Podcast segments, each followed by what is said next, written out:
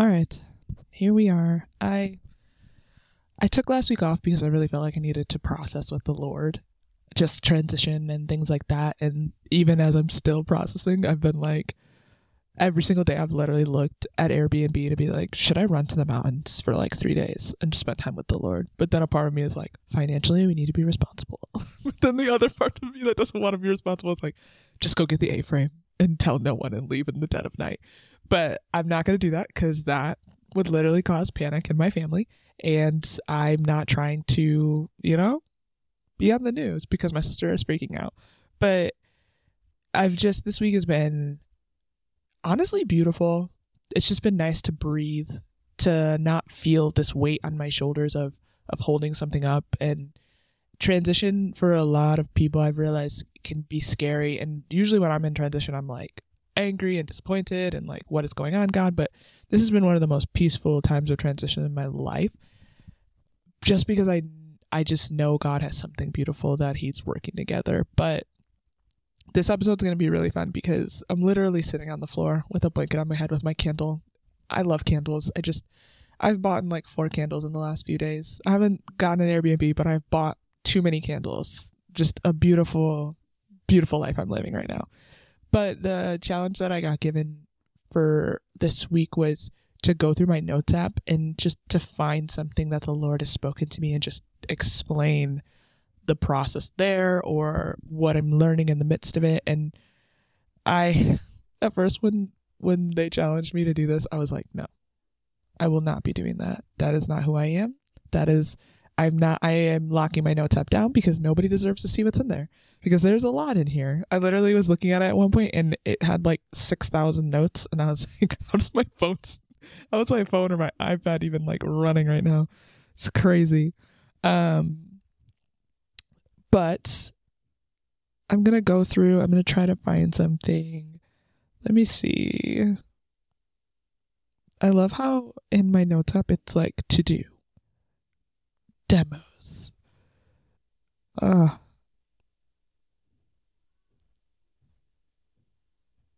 Oh. All right, I found one. Here we go.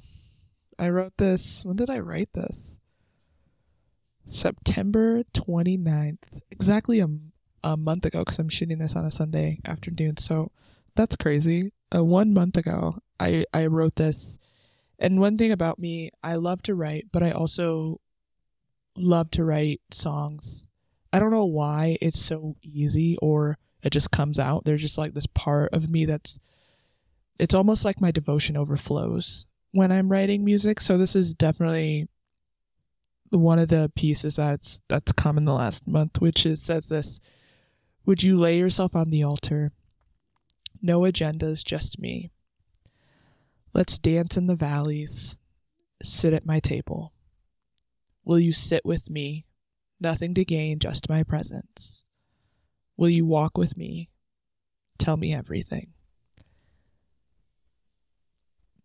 All right.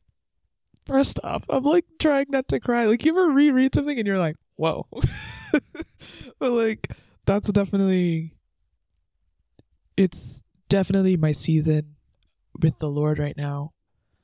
Of, I've been asking God a lot about, God, what am I doing in this season? God, what's next?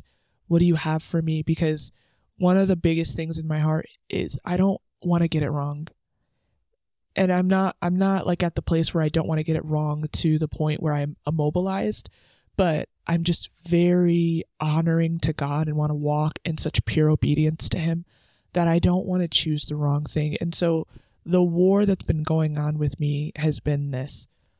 Do I drop everything and just become X or Y or Z or are X, Y, and Z meant to come together and that's what I'm meant to be? And so what I've been journeying with the Lord in is this like I live on the altar. I know I do. I lay my life on the altar. It's it's easy. But I'm I'm trying to figure out, okay, God, I laid the sacrifice down. I did all of these things. What do I do now? And one of the things that the Lord has really been warring with me on is this simple phrase that he told me a couple months ago is if I gave you nothing, if you never became anything, if all the dreams that you had in your life were never fulfilled, would you still love me?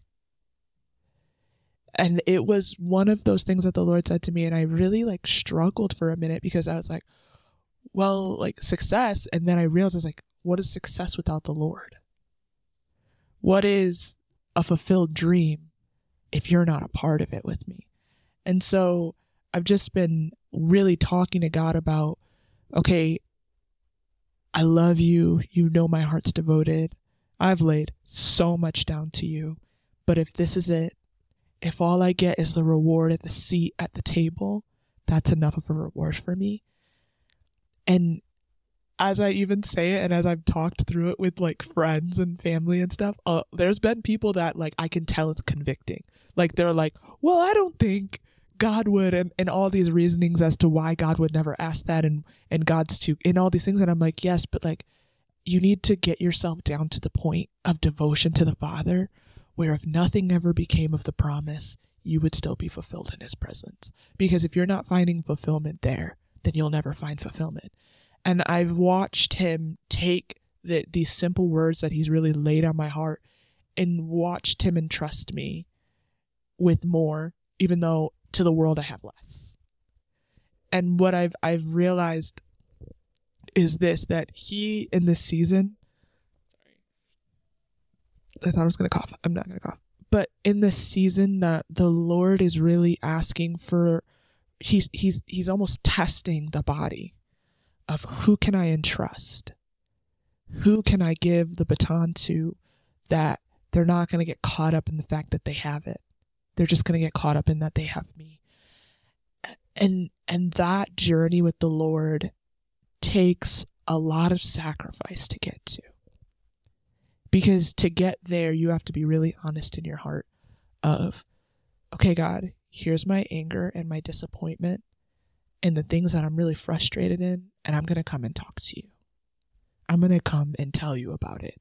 And that that's where entrustment gets given. And one of the big things that's happened even before this season of transition is I've had like three or four people and I don't get words. Like I really don't get prophetic words given to me very often. I I don't know if it's like a prophetic thing. Like if you're super prophetic, people don't give you words. Like like I want a word. Like that's just me personally. But like usually just like doesn't happen. But I've had three or four people come up to me and they've they've just talked to me about the mantle that God has put on my life. And I'm like, oh, that's great. That's fine.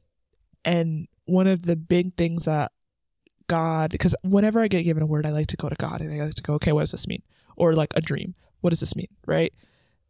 And I, I believe what, when I went to God the last time, and I was like sitting there thinking about it, I was like, okay, God, like, what are you entrusting me with? What are you giving to me? What is going on?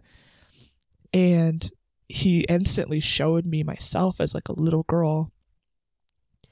And one of the big things about me is that I'm adopted into a family where I'm the only African American girl. Like I, my family's large, but I'm the only African American female. So life's very different for me. Just the way figuring out identity and figuring out who I am and who God has made me to be is very different.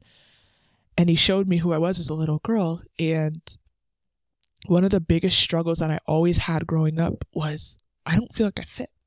Like I don't I don't fit here. I don't fit there. I don't fit in school. I don't fit in my friend groups. I don't look like anybody else. I don't talk like anybody else. Like, and I feel like though, even when I ask questions, like everybody's looking at me like I'm crazy. But what God showed me was me as a little girl, and all He spoke was, I had to bring you to this family so that I could get you to where you are now.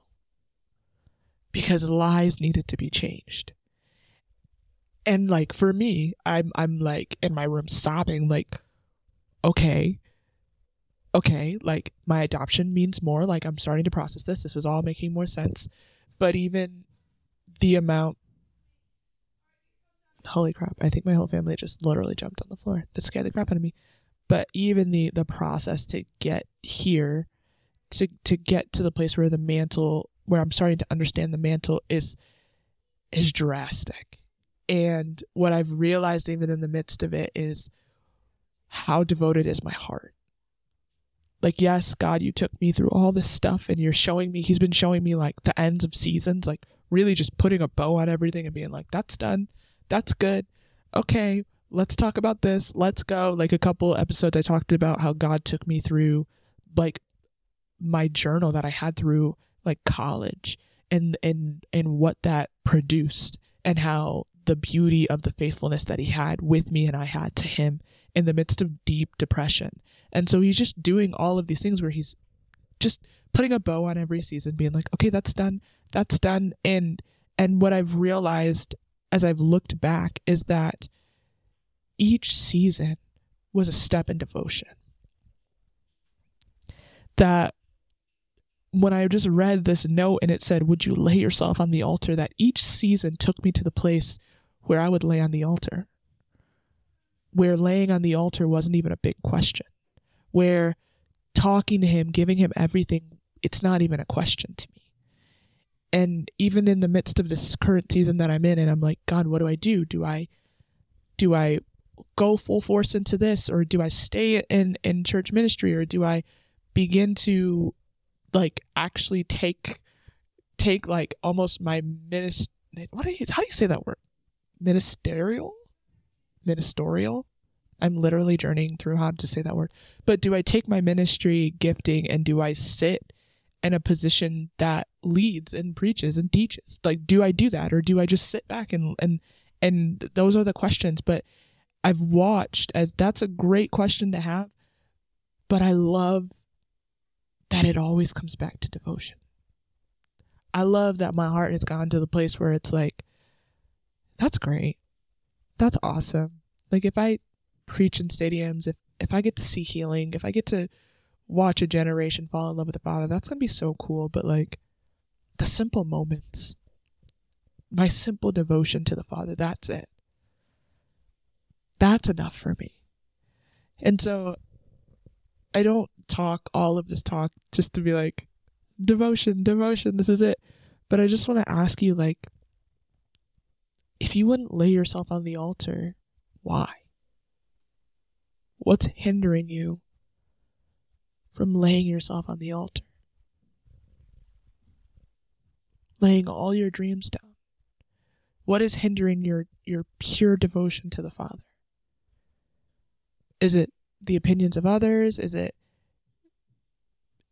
is it dreams? Is it your family? Like what's hindering you from deep relationship? Because honestly, there's a I look back as I've been journeying through seasons with the Father, I look back and I go, I had so many opportunities to say no to you.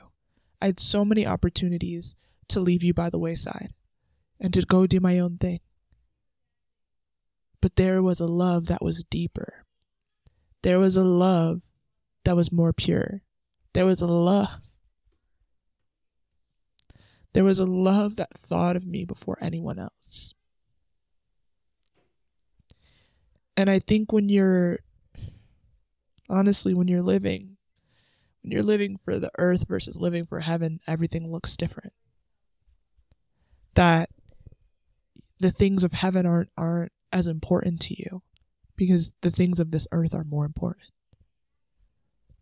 Where, where, I guess you just really have to ask yourself at the end of the day, where do you want to end up?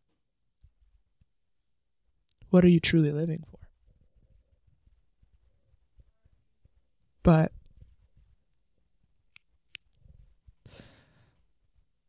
that's all. That's all that I got.